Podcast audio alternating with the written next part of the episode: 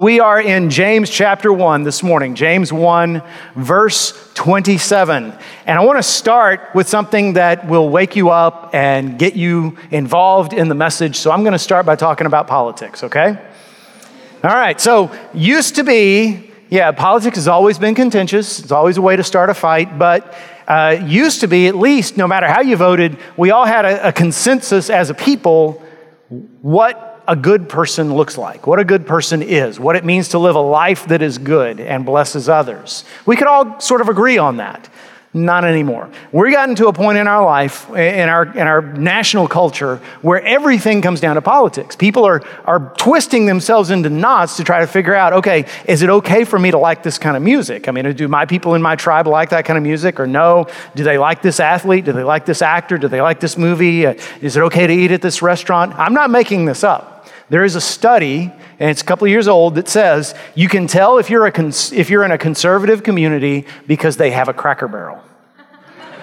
On the other hand, if you drive up and you see a Whole Foods market, well, that's a, that's a community that votes more progressive. And so, uh, you know, you can, it even comes down to that kind of thing. And I, let me just say, in case anybody's anxious about this, I've eaten food from both. I like both places. It didn't do a thing to my politics. Don't worry okay? You go into one of these places, you're not going to walk out a Marxist, I promise you, unless you went in a Marxist, and that's your business. But we're so divided, we can't even agree on what a good person is anymore. So, for instance, if you ask people from the political left, what is a good person? They're going to evaluate a person's character on the basis of justice issues. Things like uh, do you fight against discrimination and income inequality? Do you try to help lift up those who are on the bottom? Do you speak out against hateful words and hateful views? Do you take care of the planet? Now, whereas who you sleep with, how you feel about this country, what God you believe in, if any, that's nobody's business but your own. It's certainly not the government's business to get involved in that. Um, now, this is not to say that people on the left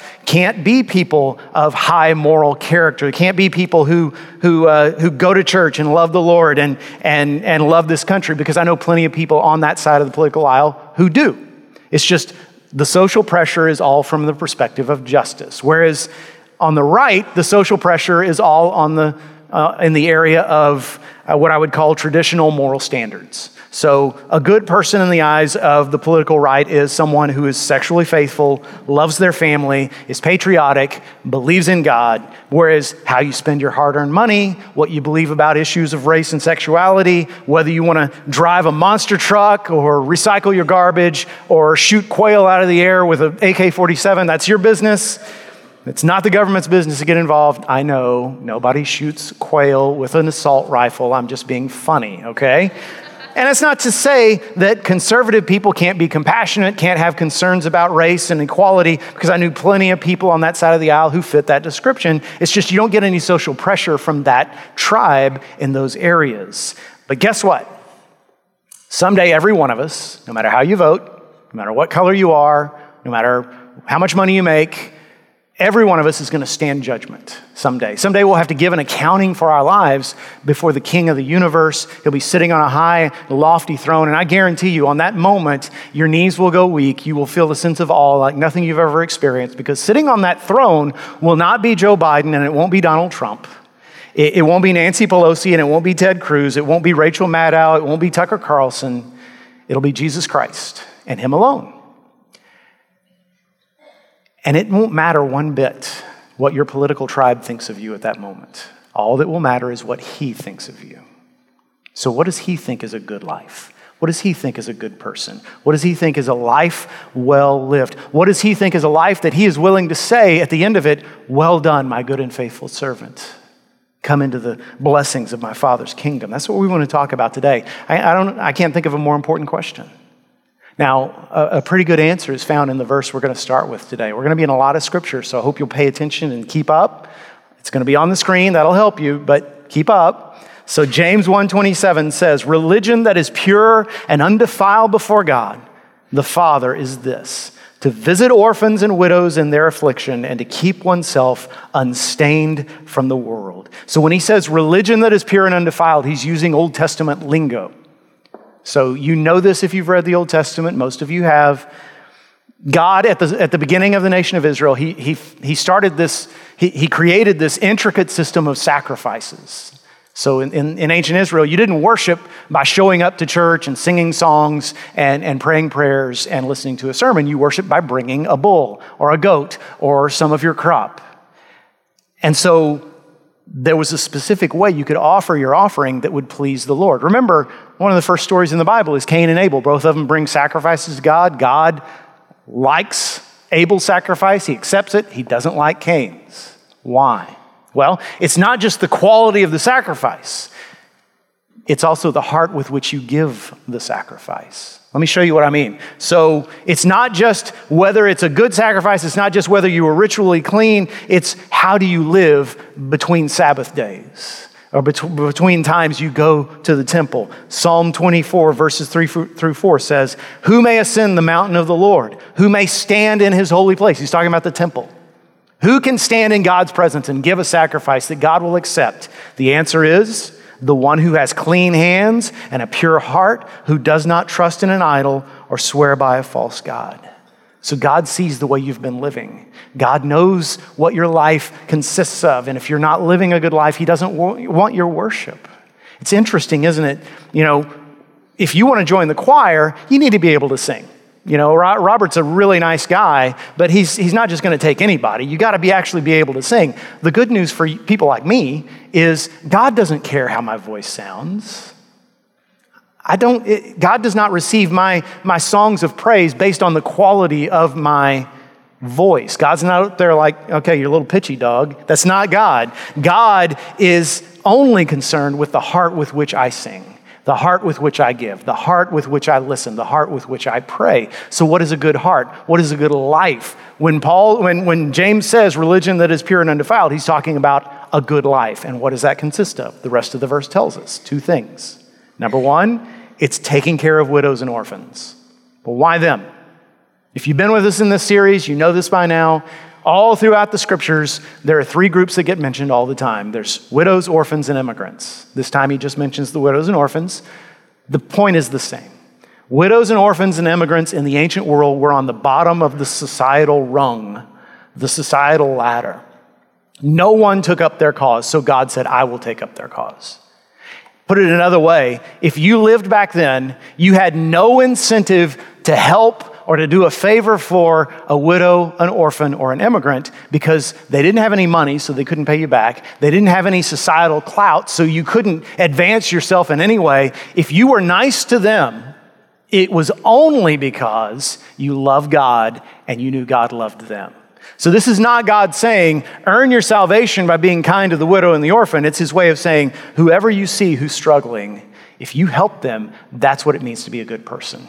If you get ingenious with whatever opportunities, whatever resources, whatever, whatever gifts you have to help them, to bless them, to invest in them. That's being a good person. Now, on Wednesday nights, I teach a Bible study. Right now, we're in Galatians, but in two weeks, we're going to start right here in the book of James. So I'm kind of giving you a preview. But the second chapter, chapter of James is all about this idea of helping those who are hurting. Let me show you. James 2 8 through 9 says, If you really fulfill the royal law, why does he call it the royal law? Because Jesus gave it to us. If you really fulfill the royal law according to the scripture, you shall love your neighbor as yourself. You are doing well. But if you show partiality, you are committing sin and are commit, convicted by the law as transgressors. As Jesus said, if you love your neighbor, you're fulfilling the whole law. You're more righteous than the person who has all 613 commands in the Old Testament memorized because you're actually doing what God wants you to do in loving somebody else. He goes on in James 2 14 through 16 and says, What good is it, my brothers, if someone says he has faith but does not have works? Can that faith save him? If a brother, and sis- brother or sister is poorly clothed and lacking in daily food, and one of you says to them, Go in peace, be warmed and filled without giving them the things needed for the body, what good is that? Now, we all know this. The dumbest person in this room, don't look at your neighbor, the dumbest person in this room knows that if you see somebody who doesn't have good clothes, you see somebody who doesn't have enough to eat, and you just walk up to them and say, God bless you, brother, then you might as well spit in their face. No, you, you need to do what you can to help that person. What James is saying, the innovation James is making is he's saying, if you're not willing to do that, if there's not at least an urge within you that says, I need to help that person, then you need to question whether or not you're saved. Because faith without works is dead. It doesn't mean you earn salvation by helping others. It does mean if you don't have a drive to help others that is, that is exhibited in, in intercessory prayer for others that, that leads to action, then you need to go back to God and say, Lord, what's wrong with me that I'm so self centered? But there's another part to being a good person. It's helping others, but number two, it's keeping unstained from the world. Now, that term, the world, comes up a lot in Scripture, and it's very interesting because it, it, it, means two different things depending on the context. Let me show you what I mean. Most famous verse in the Bible, I bet nine out of 10 of you can quote it by memory. We're going to put it on the screen anyway. John 3 16. For God so loved the world that he gave his one and only Son, that whoever believes in him should not perish, but have everlasting life. For God so loved the world. Doesn't mean he loves planet Earth, it means he loves the people who live here. God loves the people who live on this planet enough, he's willing to die to save us. That's how much he loves us. But then, the same guy who wrote those words of Jesus down, John the apostle, wrote 1 John. And in 1 John 2:15, he writes he writes, uh, where am I? Okay, there I am. 1 John 2:15, do not love the world or the things in the world. If anyone loves the world, the love of the Father is not in him. Well, what just happened? I mean, earlier John wrote that God loved the world so much he's willing to die for it. Now you're telling me that if I love the world, the love of God is not in me. Well, which is it? Well, we know that God didn't change his mind. John didn't just suddenly become a different person. So obviously, he's using the term in two different ways. He's using it to mean two different things. Obviously, the first one means the people who live here. Well, what does the second one mean? I'll give you another verse James 4, verse 4. You adulterous people. Not the best way to address folks, by the way, if, if you want to make friends. You adulterous people, do you not know that friendship with the world is enmity with God? Therefore, whoever wishes to be a friend of the world makes himself an enemy of God. So here's what it comes down to. Whenever you see the word world in the Bible and it's used negatively instead of neutrally or in a good sense, whenever you see it used negatively, it doesn't mean the people who live here. It means a manner of thinking, a way of thinking. John explains it this way in John 1 John 2:16, the very next verse. For all that is in the world, the desires of the flesh and the desires of the eyes and the pride of life is not from the Father, but is from the world. So there's your definition. The negative term the world means the way this world thinks, the way, the, the culture in which we live. And, and, it's hard for us to wrap our minds around because just like a fish doesn't know he's swimming in water, because it's just his reality, we don't know we're marinating in the values of this world, but we are. Every day, everywhere we go, even around Christian people often, we're hearing, we're imbibing, we're, we're just absorbing by osmosis the values of this world. It's what our advertisers tell us, advertisers tell us we need. It's, it's what our entertainment tells us we deserve. It's what our politicians promise to give us if we'll vote for them. It's what our friends are chasing after. It's, it's what our systems in, incentivize. It's, put it this way, it's an eight year old girl comes home from elementary school and says to her mom, Mom, I need to lose weight. Now, maybe somewhere on earth there's an eight year old girl whose doctor says she's getting too big. And we, yeah, but, but most of the time, I'm, I'm pretty sure eight year old girls do not need to lose weight for their health. She feels that way because the world is telling her how you look is what's most important about, about you, not who God is making you into but how you look and whether you'll be attractive to some boy someday, which is a lie, but that's what the world does. You go home at night and you're sitting there looking around and saying, How can I possibly be happy in this house? When 99% of the people on earth would gladly trade their home for yours. That's the world talking to you. That's the world saying, You deserve more than this. Right? That's what the world does. The world tells us lies, promises things it cannot deliver. And I say to teenagers all the time if you want to follow Jesus, that's the right decision. Just understand you're never going to be one of the cool kids. You can live a life that others respect. You can live a life that others love, that, that they aspire to, but you will never be on the top of the social ladder because, in order to get to the top of the social ladder, you have to chase after the things of this world. because that's what the world values, that's what the world rewards, and it doesn't change when you grow up.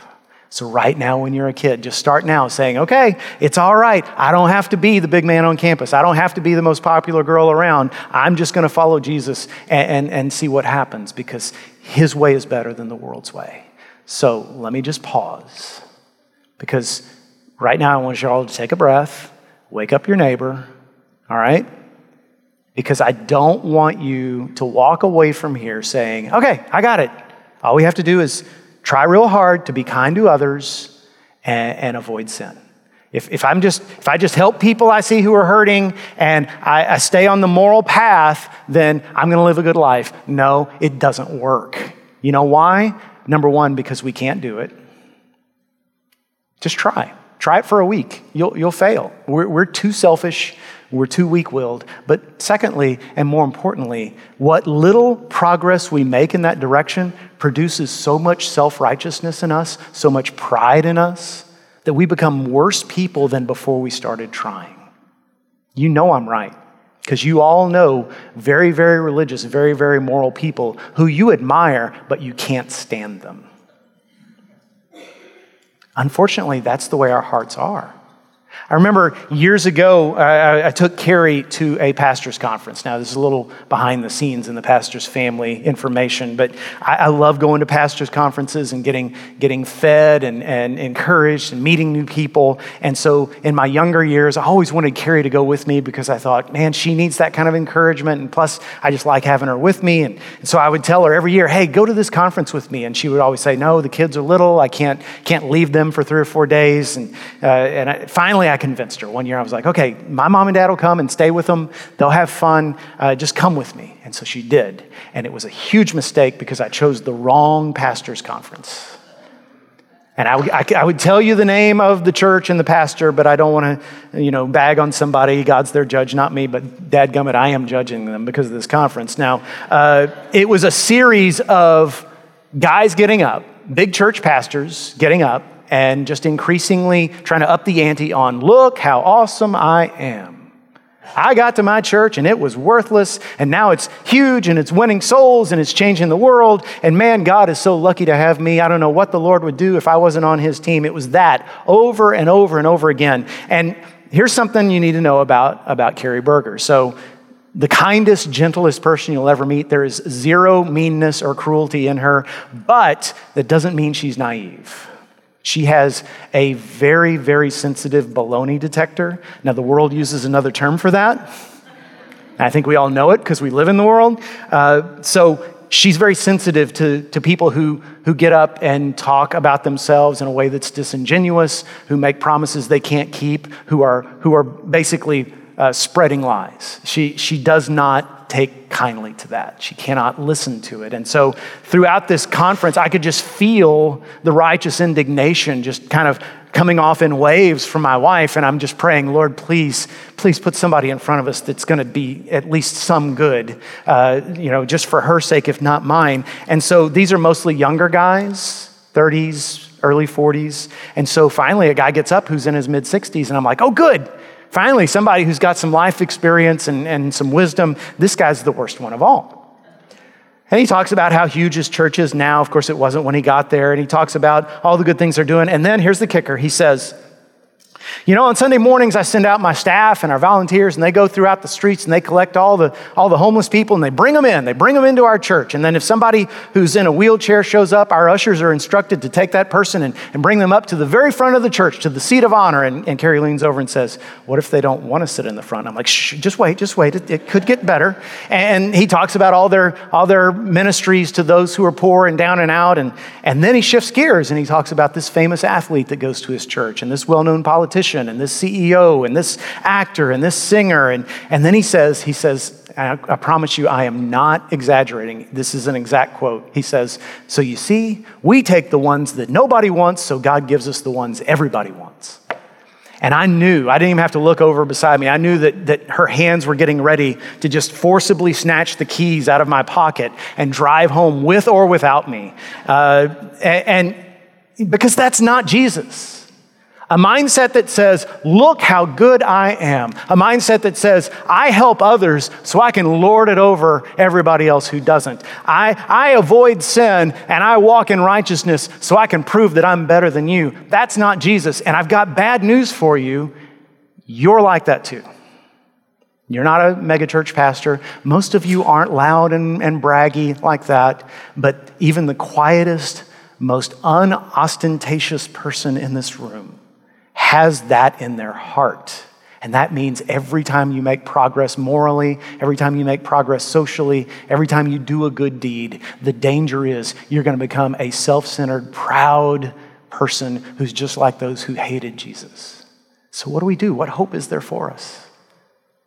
So, you go back to the verse we started with, and you go a couple more verses ahead James 2 1, and we get the answer. James writes, My brothers, show no partiality as you hold the faith in our Lord Jesus Christ, the Lord of glory. Now, you know this, you've, you've been in church before. If you and I would ever stop and just look at the titles that God has given, that Jesus has given in Scripture, and study what those really mean, it would, it would change our lives. This, as far as I know, is the only time in the Bible Jesus is called the Lord of glory. And the fact that he's called that and who calls him that is significant. Let me show you what I mean. We hear the word glory, and, and we have all different kinds of associations with that name. But to a Jew like James, glory, that word meant something very specific and very important. God's glory was his visible self. When God let you see some part of his glory, that was a life changing experience. In the desert during Exodus, we studied Exodus last fall, so some of you remember this. They saw the Shekinah glory of God in the form of this brilliant, glowing cloud by day and this incredible flame of fire, this pillar of fire by night. And Moses in Exodus 34 comes to God and he says, Listen, Lord, I want you to show me your glory. And what he was saying was, Thank you for showing me what you've, what you've shown me so far, but I know there's a lot more to see. I want to see all of it. I want to get to the bottom of who you are, God. I want nothing more than to know you, which is a righteous thing to ask for. And God very lovingly says, Moses, you can't. If you saw all my glory, it would kill you. It's too much for you to take in, which makes it all the more amazing that in John chapter 1, verse 14, the Apostle John writes these words and the Word became flesh. He's talking about Jesus. And the Word became flesh and dwelt among us, and we have seen His glory. Glory as of the only Son from the Father, full of grace and truth. He's essentially saying what Moses wanted, we actually got. What Moses couldn't have, we were given. We saw God's full and complete glory. Well, what does he mean? He's talking about Jesus. As soon as Jesus arrived on this earth, every person who spent time with Jesus saw the glory of God. And here's the good news for you and me we have the four Gospels. And we have the Holy Spirit to interpret them for us. So, whenever you read Matthew, Mark, Luke, and John, you are experiencing the full, unadulterated, unfiltered glory of God because Jesus is God.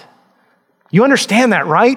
If you don't hear anything else I say, hear this. Jesus is not just a great man. If he was just a great man, a brilliant teacher, lived a great life, then we'd all still be lost. We're saved because God came down and was fully man and fully God. Hebrews 1 3 puts it this way He, meaning Jesus, is the radiance of the glory of God and the exact imprint of his nature. When you read the Gospels, you are experiencing God's glory. And so, if you ever want to know anything about God, look at Jesus. You want to know how does God feel about me when I mess up? Look at how Jesus treated Peter after he denied him three times. You want to know, is God really powerful? Look at the fact that Jesus who had flesh just like ours could walk on water, could raise the dead. You want to know, is God smart? Does he know all things? Look at how the smartest people on earth at the time did their best to trick Jesus into making a mistake. And in every, uh, every moment, he didn't, he didn't take a breath, he just turned their question back upon them. You want to know if, if God is powerful? You want to know if God is compassionate? Look at how Jesus responded whenever he saw human need.